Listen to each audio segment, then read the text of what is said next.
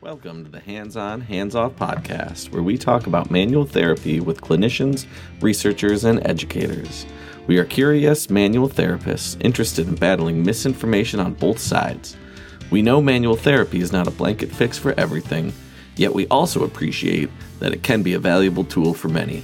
So, please sit back and enjoy the show as we unravel the complexities of who, when, what, why, and maybe even how to apply or not apply manual therapy. Here are your hosts, Derek Clewley and Seth Peterson.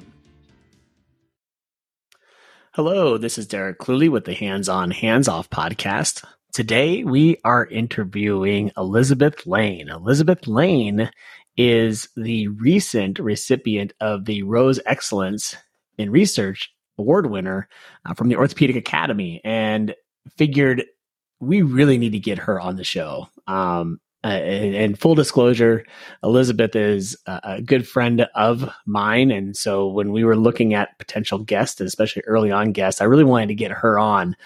Uh, but then, uh, especially when it was announced that she was going to be the Rose Excellence Award winner, it made a whole lot of sense to get her on early. Now, the study that she did that we're going to talk about is a lot specific to pain science, which obviously we talk a lot about in manual therapy. And we're going to talk a little bit today about the role that manual therapy plays in that. And so I think that that'll be pretty fun to hear and listen to. But Elizabeth is a, a phenomenal clinician. She is a PhD graduate from the University of Utah, actually did her PhD under Julie Fritz, and has uh, been fortunate to stay on at the University of Utah, continuing to conduct research work as well as teaching in the University of Utah's PT program.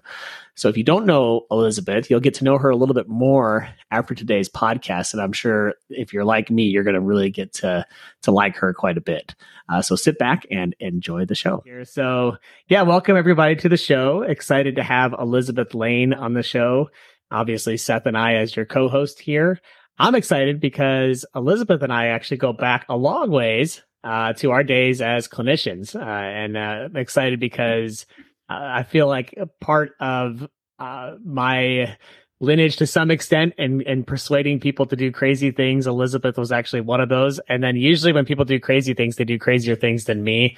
And ultimately elizabeth has done a lot crazier things than i have done. And so it's kind of cool to watch and see um, her progression but we obviously have elizabeth on today because of one her manual therapy background and her manual therapy contributions especially in her young uh, research career but especially because we were really intrigued by the paper that was the Rose uh, uh, Excellence in Research Award winner from the AOPT titled The Effectiveness of Training Physical Therapists in Pain Neuroscience Education for Patients with Chronic Spine Pain, a cluster randomized trial.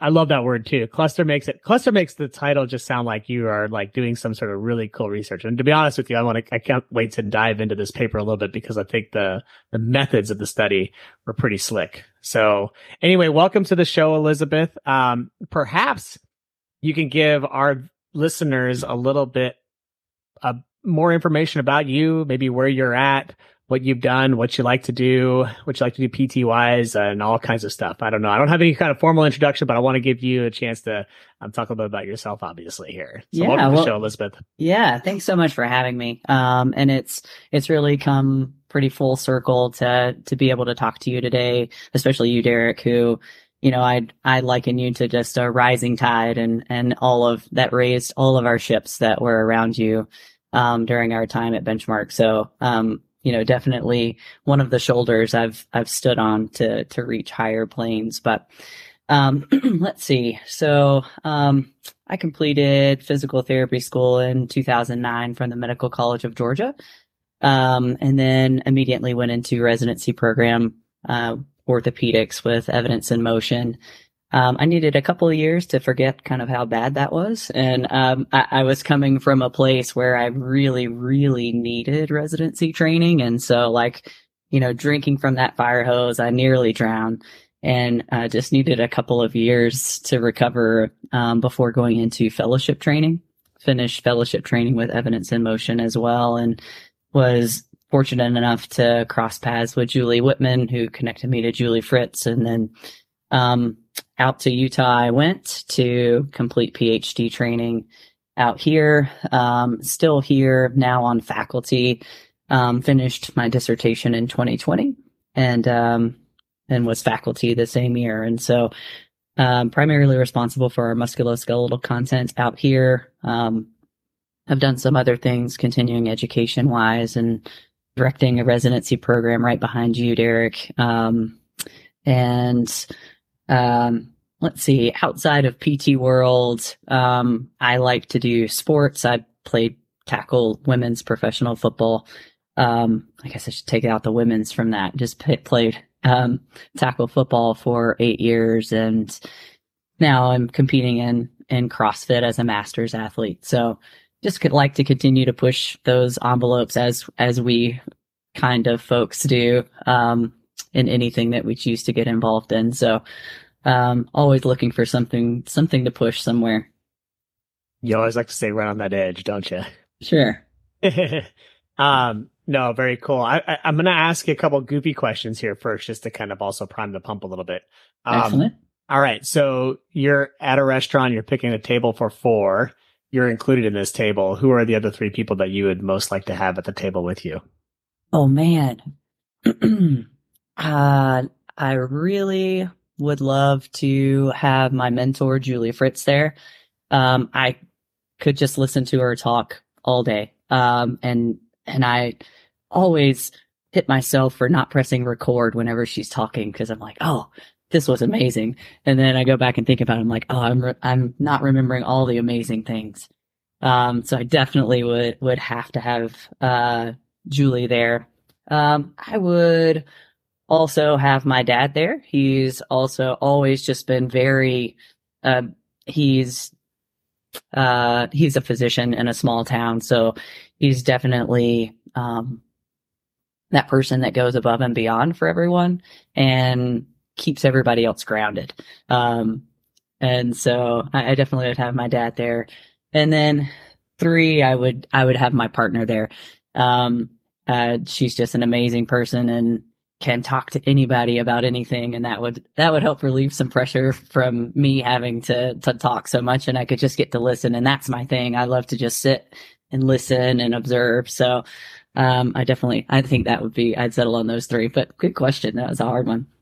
Well, we had Julie on the show um, a few episodes before you, and I think Seth and I would both uh, agree with you there that we we didn't want her to stop talking. Uh, certainly, yeah. uh, somebody that you want to listen to. Just give her a topic, let her go, and it's like, wow, that. I mean, I never would have thought about it from that perspective. Love Julie. And that sounds like a pretty achievable dinner. I mean, man, but these people invite are your dad yeah. over. right. Yeah, actually, I feel like you might have had that dinner maybe before. yeah, not that far uh, off. Not quite. No, We've yeah, had people yeah. say things like, "Well, On I'll the have docket. Thomas Edison on here" or something like that. I'm like, "Well, you can't have them show up to the table with you, but you actually can definitely get this table set." Um, last goofy question for now, at Hmm. least. You're only allowed to eat one food for the rest of your life. What would that be? oatmeal. Oatmeal. Yeah, so much Wow. you can do with oatmeal. Yep, have it No every morning for breakfast. Yeah, that, that? was the quickest response. no hesitation. Every morning, oatmeal. Um, yeah, love it. That's funny. That's great. Um, my son calls it soggy granola. Mhm. Anyway, when you look at it that way, maybe not as good, but, um, well, cool. So we're going to go ahead and get, um, into some of the, the questions about, uh, this paper. Obviously, you know, um, this is a manual therapy, uh, talk. And I think manual therapy is one of those things that we tend to, I think sometimes struggle with just in terms of like, what do we do as far as manual therapists go? And there's a lot of times this perception issue that, um, we are all familiar with in terms of what it actually is. And, you know, uh, we're here with the hands on, hands off podcast talking about manual therapy, but this paper is very much more centered on pain neuroscience education. And so I'm just curious for you, can you tell us a little bit about your journey from the, as you already mentioned, that formalized manual therapy fellowship training, going into PhD, and then how you got the idea for this research topic? Hmm. Um, so Julia is very, um, trailblazing in the way of translate translational research.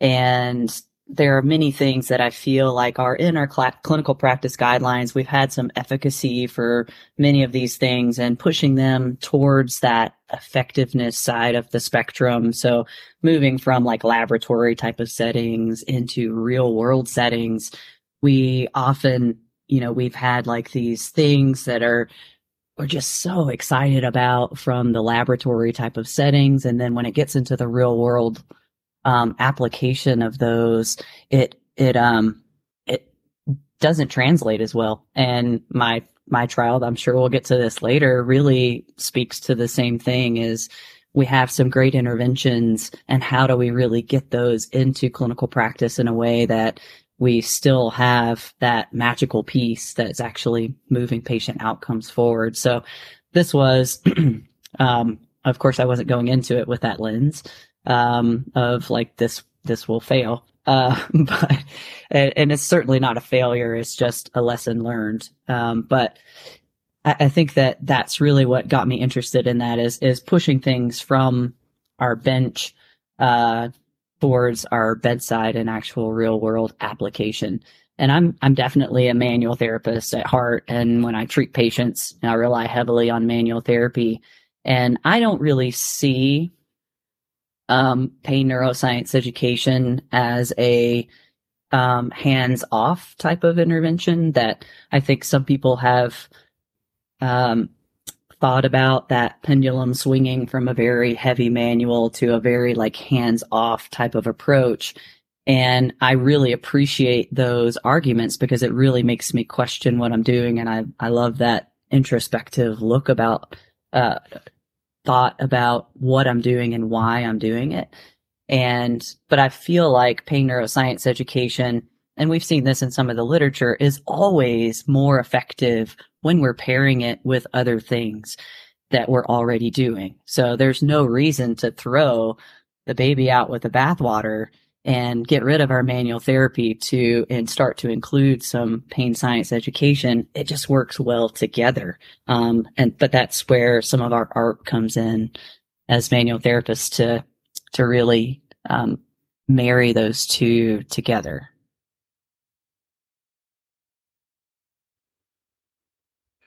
Elizabeth, you stand on kind of, um, I mean, maybe if you could talk about just when you when you first started and kind of went into this project, where you were on on P and E and how you used it in your practice, and then you know maybe I guess we can circle back onto it, but maybe going into it, if we stick with the timeline here, where were you when you started?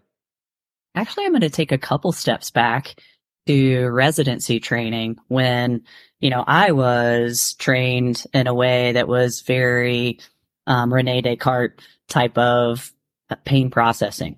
Um, and through residency training, we really started talking about um, pain science and that you know the the mechanism of pain being processed is all in our it's really an output of our nervous system and that is a huge paradigm shift for people um, when that happens and you know i it happened a little bit later in my career, I guess, than than people are typically coming out now, like being well versed in pain science out of PT school now. Um, and so that was a really that was a tough paradigm shift, and um, for me, and it's like, sure, those with chronic pain, theirs is all in their head, but my pain is actually real. And it's like, okay, you really didn't understand pain science at all. And so it took me a couple of years really to understand um, the mechanisms of pain processing. And uh, so when we got to um, PhD training, I, you know, was very well versed in this. Um, I won't say I was the best clinician at implementing it because it was you're reading all of these research articles and you're trying to make this make sense in your head so that you can explain it very simply to patients.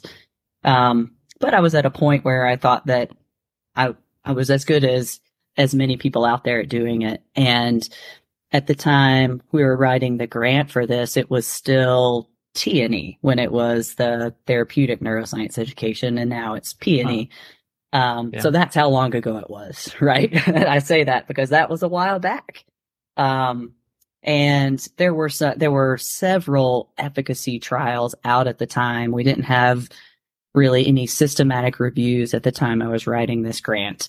Um, as far as P&E went, it was just a super promising efficacy type of intervention. Did that answer the question you were getting at, Seth? Yeah, yeah. And this is, I mean, what's the story behind getting these guys involved? This was like an all star team that you guys assembled. Yeah, yeah, absolutely. And so, um, knowing that, uh, I was, I'm, I'm not prepared to be the absolute e- expert on this. It's like, I need to get the experts on, on board with me. So, um, I got them on board after we had submitted for the, the grant application where, um, you know, we have these outlines of what this training will look like, but it's it's really just time based sort of things, and so it's open still for some more uh, filling in by the real experts. Um, so definitely got some some great um, feedback and direction from Adriaan and Louie on um, what that P&E training will look like. And uh, Daniel Maddox was instrumental in this as well in writing and formulating the training. And we had both been through the um, TPS. TPS is therapeutic pain specialist through um, Adriaan's company at that time was IASP, I believe. So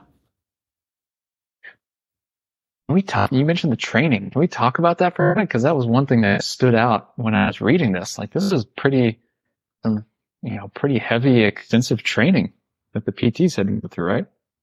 Yeah, so the the physical therapist went through um, several online modules where we recorded lectures for them, kind of giving them background of P and E and and application, and kind of giving them the that um, deepened view of of the neuroscience of pain. And they did 10 hours of online training with lots of quizzes along the way to, to keep folks engaged. And then we did six hours in person of just practicing talking to patients about that. And, um, I'm, everyone knows that that's really where, um, you you make those gains and you fall on your face multiple times and trying to explain these things.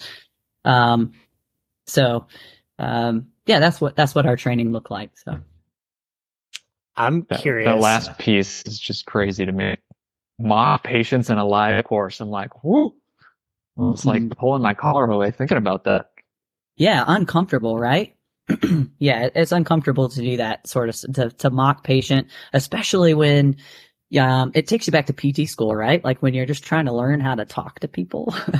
um, and you've got these multiple languages in your brain, right? You've got this like mechanism of pain here and you're like, well, I can't really say these neurons or these, you know, um, all of the, the homunculus and all of this stuff. And I can't say that to the patient. I've got to like translate it and then spit it out in a way that makes sense. And that stuff's hard.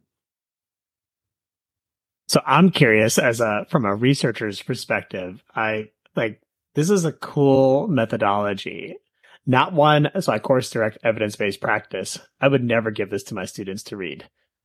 because it's not your traditional um, RCT approach. There's so many layers to the randomized control trial. And I honestly think that that's one of the reasons why this paper stood out and honestly deserved a Rose Excellence in Research Award. Obviously, the results maybe don't pan out the way we might want them or think them or whatever it might be. And I actually, I think that that's great. I love research that actually has a null result because I think it makes us think more than when it has an effective result. But at any rate, like how did this come about? Like, were you guys all just sitting around a room? Like, like I could just see you, Julie, Jake, and Thackeray. Like, okay, let's go ahead and like, I mean, the, the, the figure is beautiful, but it, it always looks prettier on when it's done. But like, how did you guys end up creating this sort of, um, cluster randomized trial, really randomizing the regions and the clinics. And, and then, you know, I, I, what I really love is you actually essentially blinded the therapist to knowing whether or not they were even in the study, uh, because the patients may or may not that they were seeing may or may not even have been in the study. Like, I mean, that, that to me is like cutting edge stuff. So I was just curious, take us to the, take us to the table, the dinner table and talk to us about how this design came out. Yeah. So when we really think about pain neuroscience education being delivered, it, as I mentioned about my residency training, it's, it's a paradigm shift, right? So it shifts the way that you're really thinking about patients. And so if we were to randomize one patient to get PNE and another patient not get PNE, but the physical therapist is delivering both of those interventions, it really provides a lot of conflict in the physical therapist brain and treating these patients, right? So like, oh, I can't say that to this patient and I really should say that to this patient.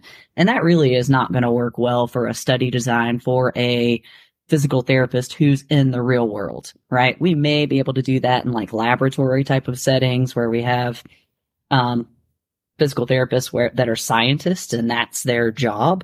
But in the clinic, like PTs have way too much to think about to be like, oh, who is this patient randomized to? So that really, that individual type of randomization was not going to be possible for us.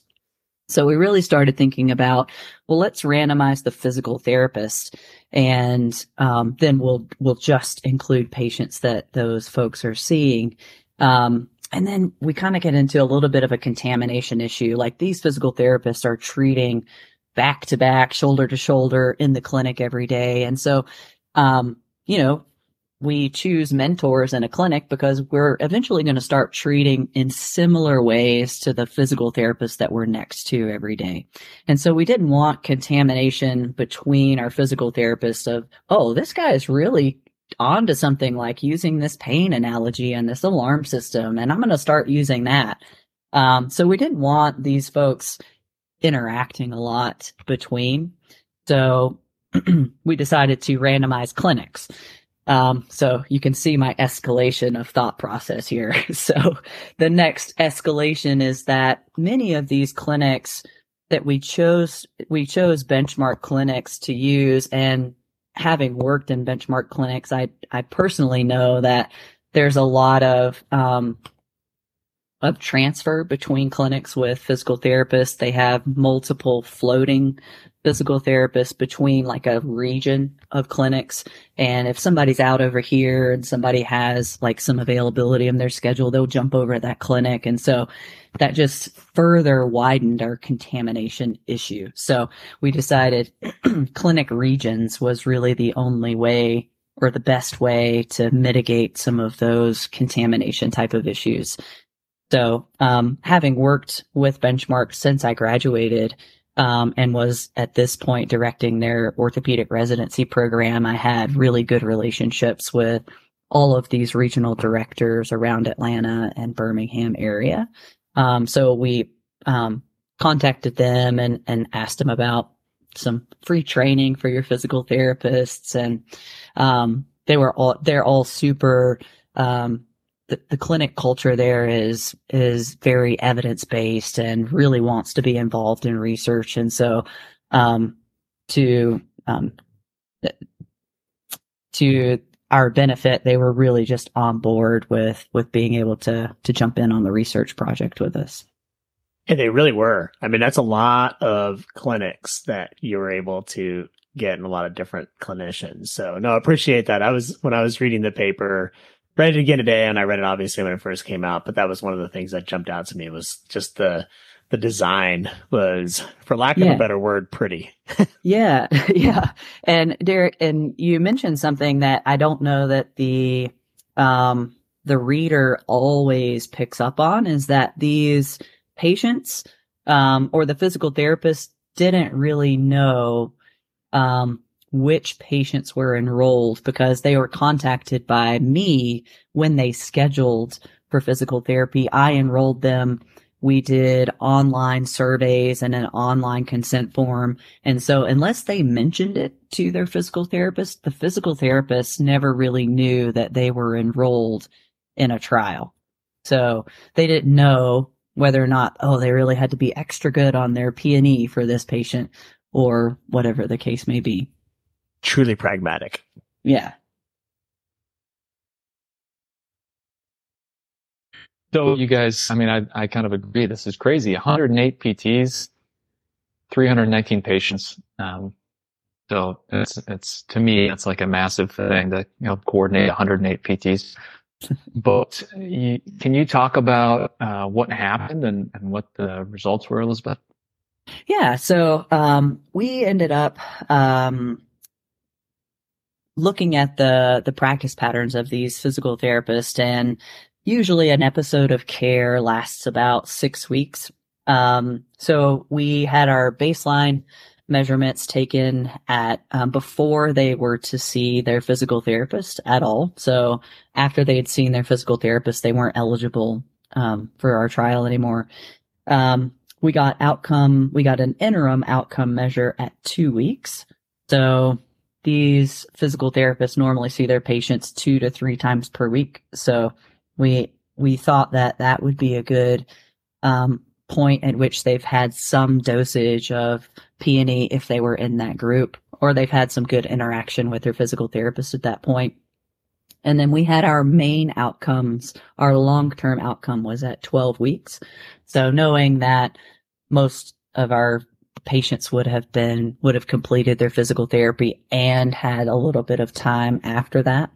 Um, with chronic pain, we would have loved to have a longer time point on that, a longer long term outcome. Um, but also this was my dissertation project and I wanted to graduate at some point. So, uh, we chose a shorter long term outcome. Um, our outcomes, the primary outcome was physical function and we, we use patients with chronic spinal pain. So chronic neck or lower back pain, thinking that that was the best group to target with P&E.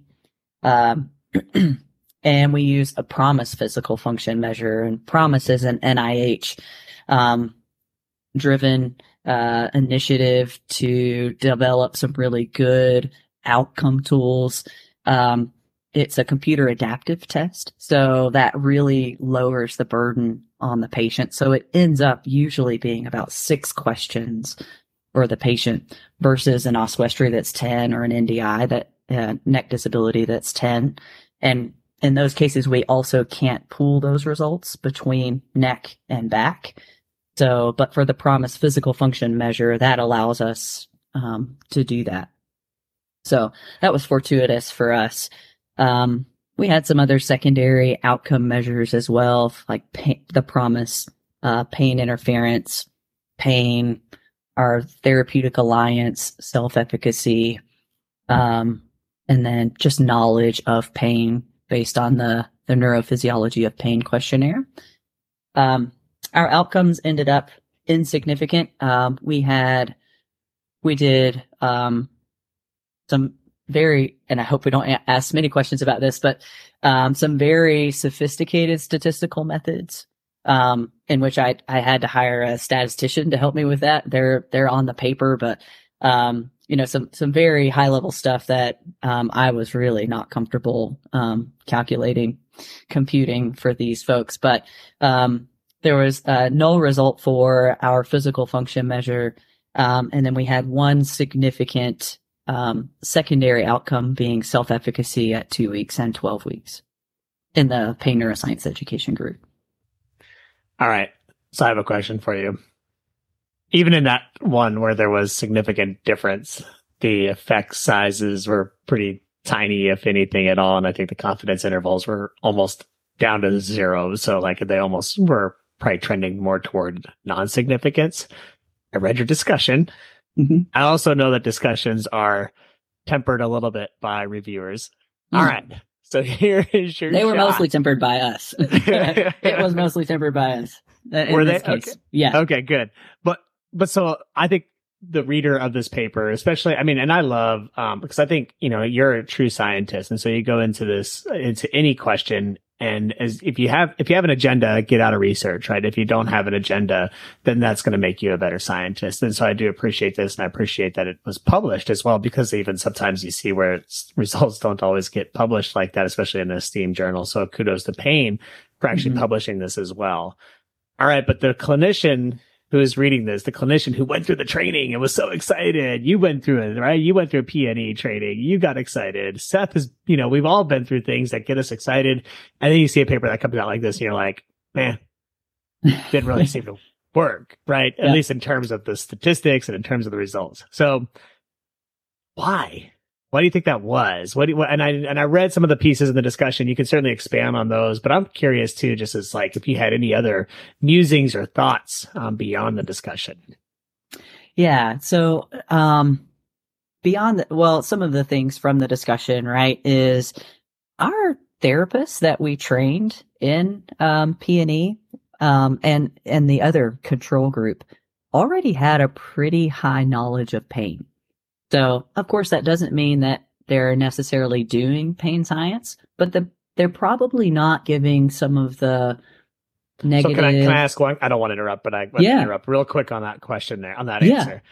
Did you guys test knowledge? Before, I couldn't remember if you tested their knowledge beforehand or not. Um, it, like how much knowledge they had about PNE. I know you tested their knowledge after the training sessions, but did you yeah. do a pre-test? Yeah, we did a pre-test. Yeah, they they topped out. Um, there were multiple.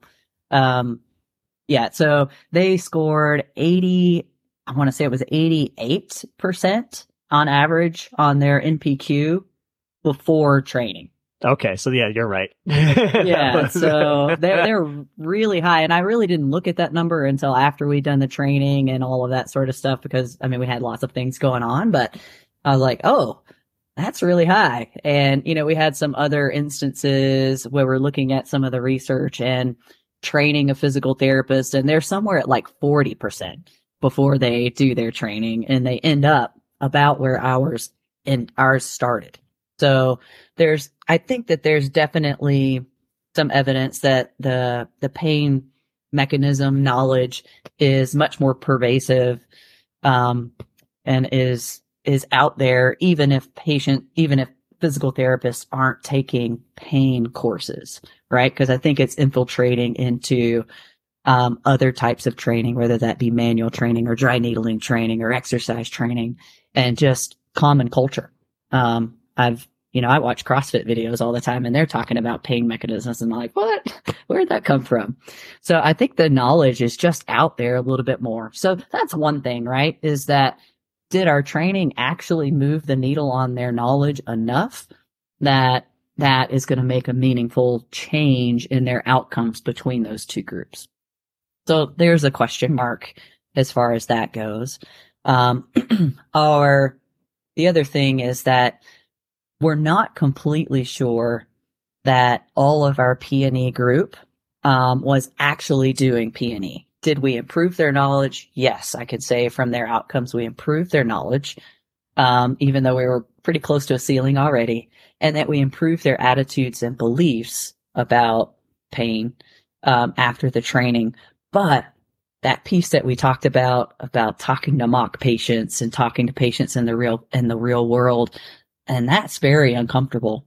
Um, and uh, so we're not sure that they actually were delivering the pain science education or the PNE the way that we would really have liked it um, implemented in the clinic. Because we had a question that went to our patients at two weeks, like, did you receive this message from your physical therapist? Which is essentially like, um, my my physical therapist told me that my pain is not due to actual tissue damage, but is more due to pain processing, or I forget the exact language of the, the question. And it wasn't a great question anyway.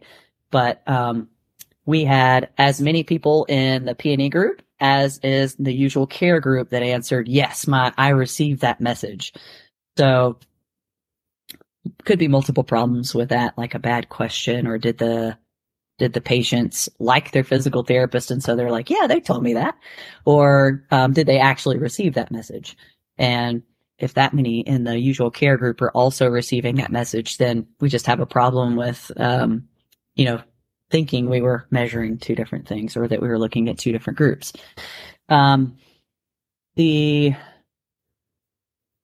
let's see what else. The going back to the question, what else could have made this a a null result?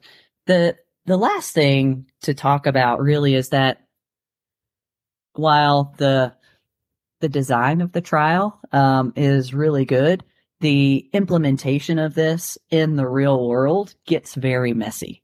So I had multiple patients that were randomized to see a trained physical therapist in this clinic and then something happened. They maybe have had to reschedule or the physical therapist was out that day or something happened and they rescheduled with a clinician that was not trained in PNE or vice versa.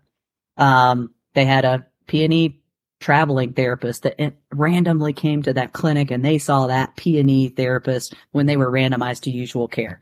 It didn't happen that often, but it happened enough. And um, it happened, I think we had an instance of 44 patients out of the 319 were in opposite groups or, and we analyzed them as if they were in the group that we randomized them to.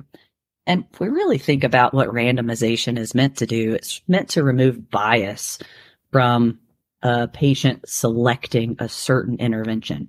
But in this case, the patient never knew what group they were in. I never told them that they were in the PNE group or the usual care group. So it's not like they said, Oh, well, I really want that extra trained therapist and rescheduled. So, um, so I, I think that there, there's some work that will need to be done or some thought process by some really highly paid and trained statisticians about, you know, do we really need, um, intention to treat analysis in these types of cases. Um, but that that's that's for a very different type of journal. Um, but that that's one thought um, that we had is that we had some crossover between groups without bias by the patient.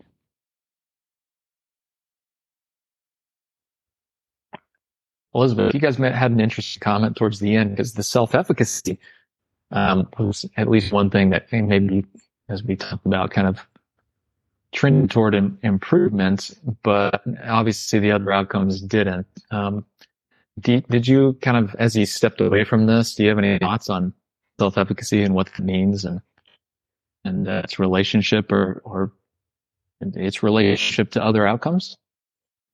Yeah. So, um, our we measured specifically pain self-efficacy. So this is despite my pain, I have the confidence that I'll be able to do X, Y, or Z functional activity um, with my current pain level. So um, I think that it's promising that our PNE group um, had improved self-efficacy. So maybe if we're thinking about they have devalued some of the information that they're getting from their pain processing. And hey, despite what that pain processor is telling me, I feel like I can still play with my kids.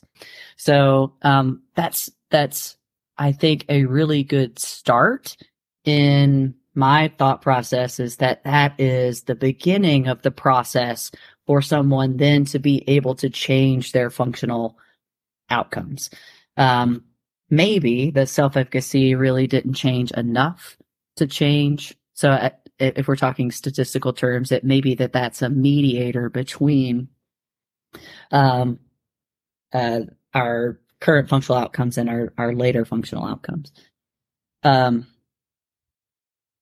but uh, as far as just the self efficacy itself, we do know that it has some implication for outcomes, but it's not the only thing as far as outcomes goes. And uh, so we're not sure exactly what to make of the the difference in pain self-efficacy um, for for these patients, and maybe it just wasn't a strong enough change to make a change in their functional outcomes. Mm, I thought I had something else on the top of my mind to say about the pain self efficacy. Maybe it has something to do more with um, resilience. And resilience is not something that we measured in this trial. Um, or maybe pain self efficacy is something that leads to better, longer, way longer term outcomes than our 12 weeks. And we just didn't measure long enough to really see that sort of difference. So definitely a lot of questions surrounding that. Um, so I think these, I, I think you, going back to the training program, it's interesting. We are doing a study, or we just completed a study where we look to train PTs on clinical practice guidelines and implementing guidelines, right? And we had the exact same problem, like the people that we actually opened it up to folks. And of course, the people that opted in were people that knew a lot about clinical practice guidelines that we were already implementing. And so, of course, the outcomes uh, don't always pan out the way that they are.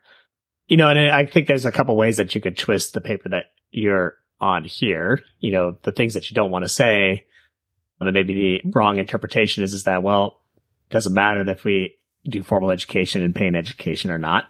Um, I don't think that that's the message that the paper necessarily has. Um, but if I were to go back and, and, and so after you, you mentioned actually this, so I'm going to ask you the question. You said, um, hopefully don't ask me this question, but now I'm going to. what, what was the lesson learned and where are you wanting to go with this now? Like, so you've done this study, you've published this, it's, it's out there.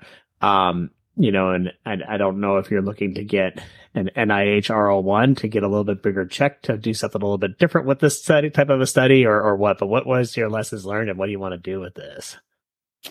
Yeah. So, um, going right into really busy clinical practice is difficult and measuring, being able to measure the fidelity of our intervention has got to be, um, better than it was in this study. So we, um, I think that um, taking so this was a very, you know, um, later stage eff- effectiveness type of trial, and maybe taking a step back um, from that and doing a little bit more of internal controls on whether or not, you know, just the fidelity of our our measures of, of our intervention were really completed and maybe having a checklist and the electronic medical record. And we thought about that for this. Um, it just wasn't feasible. Um, we tried to get that, that in and it was just not possible with the electronic medical record the way that it was at these clinics.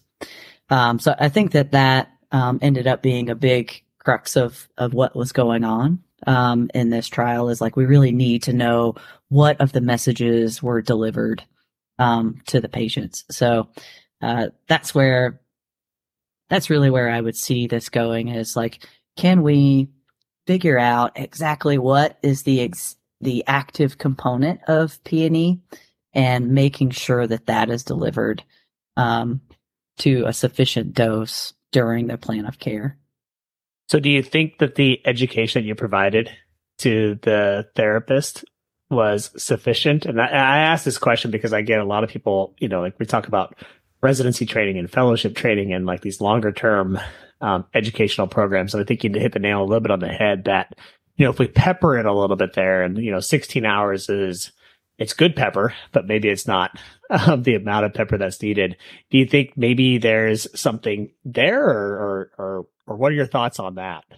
Yeah, I, I really think that, so we, we measured the so we're measuring things right before and after this training. Like i mentioned their their knowledge and their attitudes and beliefs and those are the things that we're thinking are going to change their practice right? And i don't think that it was because of a lack of desire to change practice. If there were some that didn't change their practice it's likely because of other barriers right? Like this is really hard. This is time consuming.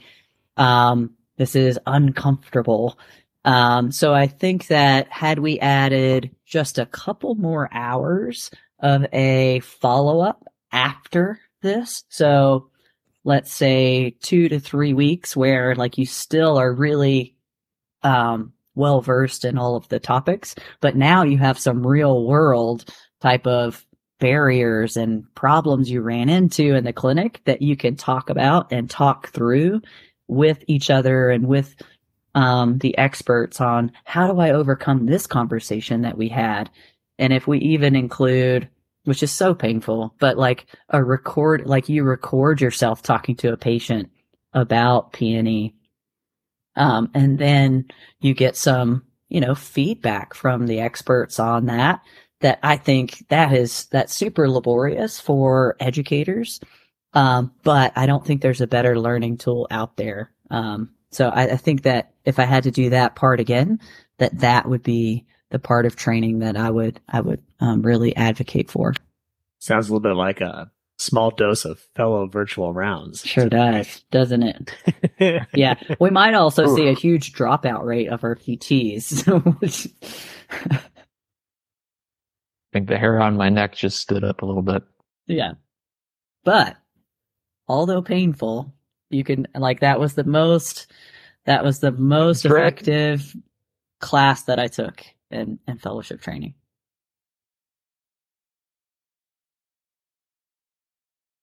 You know, I think maybe after I read these papers, there's just one last kind of thought provoking question would be if we can go back to like what was the origin of PNE and what do you think they were trying to do with PNE and because I know there have been some things that, like Adriaan Louw published a de-education paper, right? Pain that had similar outcomes to PNE. So I wonder if maybe there are other avenues to get to the same place. And part of the thing that I, I wonder about the clinicians is maybe, you know, maybe they aren't necessarily delivering it, but they're trying to tailor it to the patient and how they're responding a little bit, which part of kind of the essence of what you get taught about PNE. Um, so yeah, it is tough in the clinic, but yeah, I don't know. What's your impression about PNE and maybe is there, are there other things that can, that we can look to clinically? Yeah, Seth, I think that's a great question. Um, and it really, to me, is getting at the, the question that I've been thinking about for if we really think about which patients need PNE the most. And I don't think chronic always is telling all of the story, right? Like symptom duration is not the only thing. Like, yeah, is there probably some, um, altered pain processing that happens because the pain has persisted? Yeah, probably. But I think the people that are most debilitated by their pain are the ones that have high fear of pain and then therefore maybe some fear of movement and then maybe some catastrophizing about their pain. And that those that kind of like um characterizes a group that would this would be you know if we think about our CPRs for lumbar manipulation and that those would be more of our home run candidates for PNE are the ones that we can really remove and this is what I, I feel like PNE does the best. It removes the threat of further damage by that, that output being there, right? Like, oh, this output, oh, I'm having pain. So I'm definitely making my disc worse. Like that disc stuff is just squirting everywhere because, um, I'm having this type of pain down my leg where it, there are many places cases that we can prove that that's not really happening. And this is just a sensitivity of your alarm system. So that's not happening. And therefore you can just remove some of that anxiety about that pain processing and then move on with some other things. And yeah, it's going to hurt some, but you're, you're resilient and you can do these activities despite having that, those symptoms. So that, that's, that's really what I, have been thinking about as far as like who really needs our PNE. And it goes back to why did we develop it and who is this really meant for? I think that's a very thoughtful question. But to me, it sounds like you already have a few of your future research projects lined up based off of some of these responses. Yeah, I, I think that um, those are those are definitely some pieces on the table, um, and and then how do we, the, the other thing is that, you know, PNE being very burdensome on our physical therapists, um, for many of the reasons that we talked about, they, they need to know a lot about pain. Um, but do they need to be burdened with um, telling the patient about it? Is there some other method that we could get of, you know, an expert through a video, at least laying out the, or an animation, um, or a virtual reality type of um, interaction where the the basics of that are laid out. And then your physical therapist uses language that's consistent with that and exercises and manual therapy that's consistent with that but they're not really burned with like all right i gotta have this pain talk again and i'm not really good at it and and those types of things so. Yeah that's actually a very interesting piece too just even like there's probably intangibles of the clinicians that you just can't measure right so in your table one in your baseline characteristics there are probably baseline characteristics that you just have no way of tapping into in terms of the clinicians and how that might impact the results of the study. It's a very curious thing when you have some sort of standardized process, you eliminate at least some of that piece there because I think some people naturally can talk about some of these things. That some people it's like, you know, calling up um, a, a, potential future significant other out on a date and they just sound really awkward on the phone. And so, um, and, and, a lot of that is intangible stuff that you just can't figure out. And you can train that. And like you said, some people are going to require maybe a whole lot more training and how much that dosing of the training needs to be versus some of the dosing of the training may be a little bit different for other individuals. So it's very curious, I think, way of looking at that in terms of like taking off some of that layer there and putting it into a different format and then seeing where the clinicians go with that.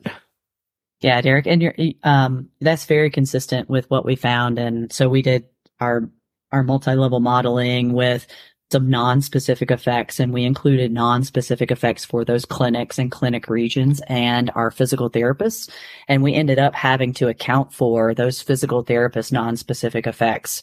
Um, meaning there's definitely some physical therapists that are definitely good at this. Um, and that made a lot of the outcome, the outcome. Um, so controlling for that, had we used a less sophisticated statistical method, we may have actually found that, you know, there might have been some statistical differences here, but accounting for those non-specific effects from the provider, um, we definitely did not find any. Non-specific effects non make a difference, it seems like. Yeah.